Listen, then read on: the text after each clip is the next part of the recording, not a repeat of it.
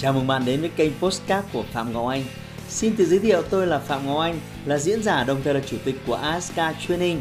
Tôi đã có gần 20 năm kinh nghiệm trong lĩnh vực đào tạo phát triển con người. Trong chuyên mục Postcard này, chúng ta sẽ cùng nhau trao đổi để cùng nhau kiến tạo thành công bền vững và xây dựng một cuộc sống hạnh phúc viên mãn.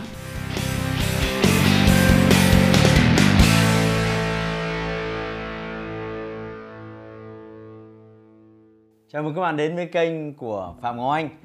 Hôm nay chúng ta sẽ nói về chủ đề mà đã tạo ra rất nhiều rắc rối trong những mối quan hệ làm ăn ở ngoài kia.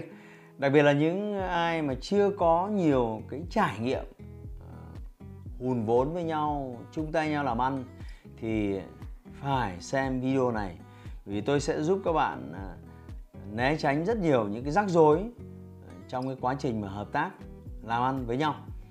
Đâu là những điều mà bạn cần phải chú ý, bạn cần phải thiết lập ngay từ đầu và đâu là những cái rắc rối mà nó có thể xảy ra trong quá trình mà bạn hợp tác, làm ăn chung với nhau. Thì, và nếu mà bạn thấy video này thực sự hữu ích thì ờ, tôi muốn nhờ bạn chia sẻ nó vì tôi biết là có rất nhiều người đang làm doanh nghiệp nhỏ ngoài kia đang gặp rắc rối về chủ đề này. Và nếu trong quá trình xem video này bạn thấy còn những khó khăn nào đó, nó nó vẫn nằm trong cái câu chuyện mà những người hợp tác làm ăn với nhau mà gặp rắc rối thì bạn có thể comment xuống dưới. À, tôi và team của tôi sẽ trả lời các bạn sớm nhất có thể. Quay trở lại với vấn đề của những người mà hồn hạp làm ăn chung với nhau thì à, cái điều đầu tiên tôi đề nghị các bạn là cần phải xác định rõ cái mục tiêu khi làm ăn với nhau. Đôi khi chúng ta vô tình biết một cái cơ hội thì chúng ta cứ thế mà chúng ta làm chúng ta chúng ta triển khai. Nhưng chúng ta không xác định rõ với nhau mục tiêu đây là gì. Thế thì mỗi một công việc kinh doanh nó có rất nhiều những cái cách đặt ra mục tiêu. Ví dụ như là tôi với cậu cùng làm ăn cái này. Sau đó rồi là có lợi nhuận à, chia ra. Cùng làm cùng hưởng.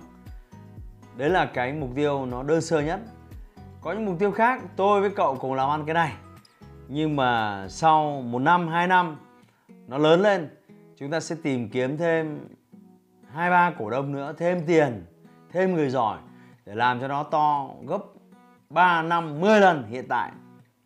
Hoặc tôi với cậu cùng làm ăn cái vụ này. Và sau 5 năm 7 năm cái cỗ máy nó lớn rồi à, mọi thứ nó được chuẩn hóa chuyên nghiệp rồi thì chúng ta sẽ bán chia sẻ cổ phần cho các quỹ đầu tư cho những nhà cổ đông chiến lược để họ rót thêm vốn vào để chúng ta gia tăng quy mô của cỗ máy. Thế thì những cái mục tiêu này cần phải làm rõ ngay từ đầu. Bởi vì sau này rất có thể những cái rắc rối đầu tiên đến từ cái này. Có ông thì sau này muốn chia lợi nhuận, có ông thì muốn bán cổ phần, có ông thì muốn tăng vốn, có ông thì nó có rất nhiều những cái rắc rối khác nhau. Nên tôi nhấn mạnh với các bạn. Số 1, cần phải làm rõ mục tiêu làm ăn khi ban đầu hợp tác với nhau là gì thứ hai là tỷ lệ vốn góp và tầm nhìn của vốn góp ít nhất chúng ta cần phải xác định trong vòng 3 năm đến 5 năm. Nếu bạn làm một cái mô hình nào đó mà bạn chỉ có tầm nhìn 1-2 năm về vốn thì sau này sẽ cãi nhau to. Tôi nhớ là ngày xưa tôi có khởi sự với team của tôi. Một cái mô hình à, à, kinh doanh bữa trưa văn phòng, cơm hộp, cao cấp phục vụ cho dân văn phòng. Và chúng tôi tính toán rằng là 500 triệu thì là đủ. Nhưng mà sau 4 năm tháng làm thì tiền nó cứ cụt cụt cụt cụt cụt cụt. Xong rồi là lại hô hào các ông đóng thêm tiền nữa. Và sau 4 năm tháng lại hô hào các ông đóng thêm tiền nữa. Tức là không có cái tầm nhìn rõ ràng về vốn. Và cái tỷ lệ của những người góp vốn đấy như thế nào? Và tỷ lệ của những người góp vốn thì sau này nó liên quan đến quyền và nghĩa vụ thì bạn nên uh, search Google. Các bạn nên search Google thêm để tìm hiểu về luật doanh nghiệp. Trên đó có quy định rất là rõ một người sở hữu trên 65% cổ phần thì có quyền và nghĩa vụ gì? Một người sở hữu trên 51% một người sở hữu uh, trên 35% trên 25% uh, ờ, trên 10% dưới 10% thì nó có những cái quyền và nghĩa vụ gì? Bạn cần phải hiểu rõ điều này để để biết rằng là cái tỷ lệ vốn của mình là bao nhiêu. Và với tầm nhìn vốn ngắn hạn và tầm nhìn vốn dài hạn thì mình sẽ góp vốn như thế nào cho đủ. Tránh là um, chiếm một cái tỷ lệ vốn lớn quá không cần thiết mà bạn đáng nhẽ ra bạn có thể chia sẻ cho những người giỏi khác sau này tham gia vào công ty. Hoặc là tránh những cái việc là bạn có một cái tỷ lệ vốn rất là nhỏ và sau này bạn thiếu đi các cái quyền ờ, quan trọng khi mình là một cái cổ đông sáng lập. Tiếp theo cần phải làm rõ về quyền và nghĩa vụ của bạn. Khi một người rủ bạn làm ăn kinh doanh thì bạn cần phải hỏi rõ họ là, thế ngoài vốn của tôi thì cậu có cần tôi làm cái gì không? Thì họ sẽ yêu cầu bạn bảo, không, tôi chỉ cần cậu nghĩ cùng định hướng tôi chỉ cần cậu hoạch định và chiến lược cùng tôi tôi không cần cậu làm gì cả. Chuyện đó nó rất rõ ràng, về mặt nghĩa vụ ngay từ đầu.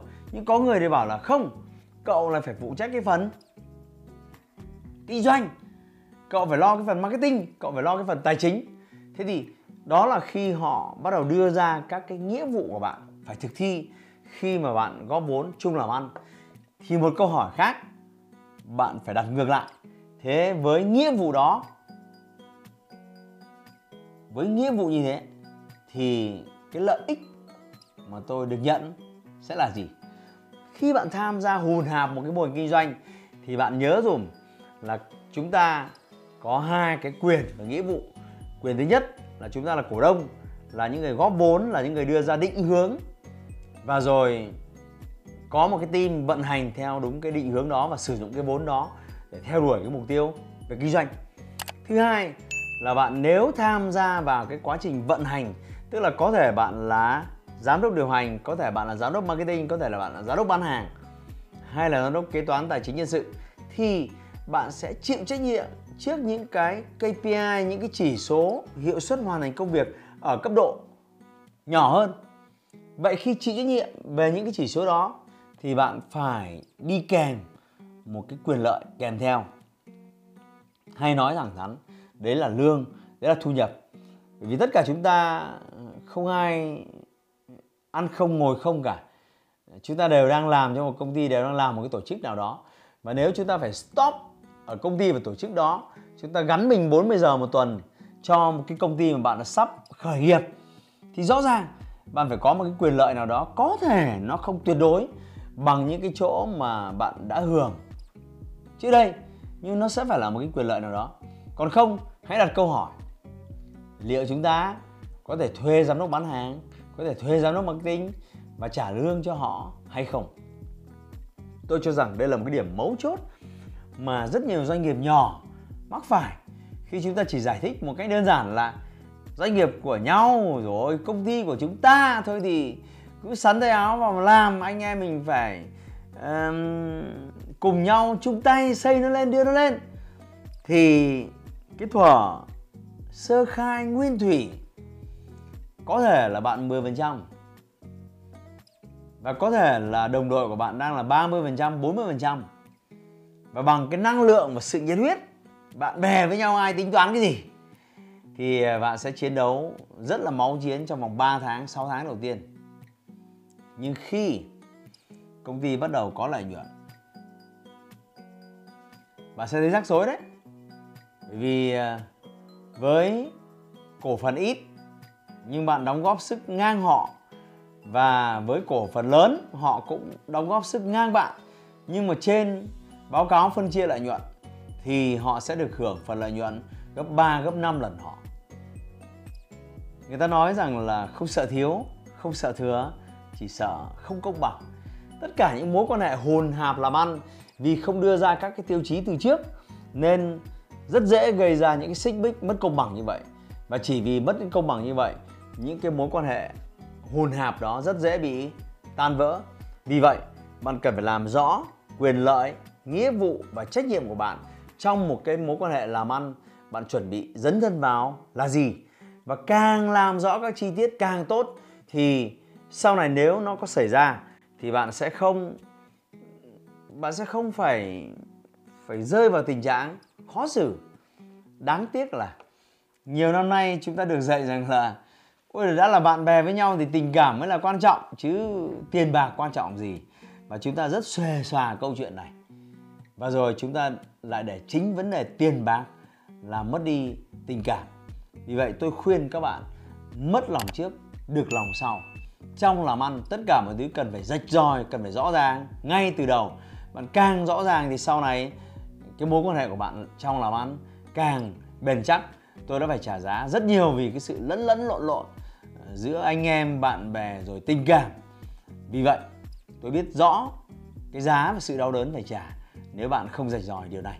Và hãy nhớ thật kỹ giúp tôi trước khi hùn hàn làm ăn, cần phải làm rõ mục tiêu làm ăn sắp tới là gì, xây công ty để làm gì, để bán, để mở rộng hay là để giữ thừa kế cho con cháu tỷ lệ vốn ra sao? Quyền lợi, nghĩa vụ, trách nhiệm của mỗi một bên là gì? Đặt ra nhiều giả định càng chi tiết, càng tốt. Và có như thế. Và thậm chí là bạn có thể đưa nó vào một cái bản giao kèo và ký tá đóng dấu đường hoàng. Có như vậy thì sau này khi dấu khi rắc rối xảy ra, khi khó khăn xảy ra, bạn đã có một cái barem cho việc tham chiếu. Hy vọng rằng video của tôi và chính những trải nghiệm của tôi sẽ giúp đỡ được rất nhiều những bạn trẻ à, sắp khởi nghiệp. Và nó là sẽ là kim chỉ nam để các bạn tránh được rất nhiều cái rắc rối à, vốn trong một cái công ty khởi nghiệp. Nó đã nhiều rắc rối sẵn rồi. Nhưng hãy cố gắng à, tránh né những cái rắc rối bằng những cái mối quan hệ cổ đông rất là rành mạch với nhau về quyền và nghĩa vụ. Nếu bạn thấy thích video này đừng quên like và share nó. Và nếu bạn muốn theo dõi nhiều hơn những video hướng dẫn về các kỹ năng à, những cái chiến lược để có thể khởi nghiệp thành công đừng quên bấm nút đăng ký kênh của tôi và hẹn gặp lại bạn ở những video tiếp theo hãy like và chia sẻ postcard này để nó có thể tiếp cận và giúp ích cho nhiều người hơn nữa. Đồng thời nhấn vào nút theo dõi kênh postcard của tôi để nghe thêm nhiều nội dung hấp dẫn khác. Cảm ơn bạn đã dành thời gian lắng nghe. Chúc bạn thành công và hẹn gặp lại bạn trong những chủ đề tiếp theo.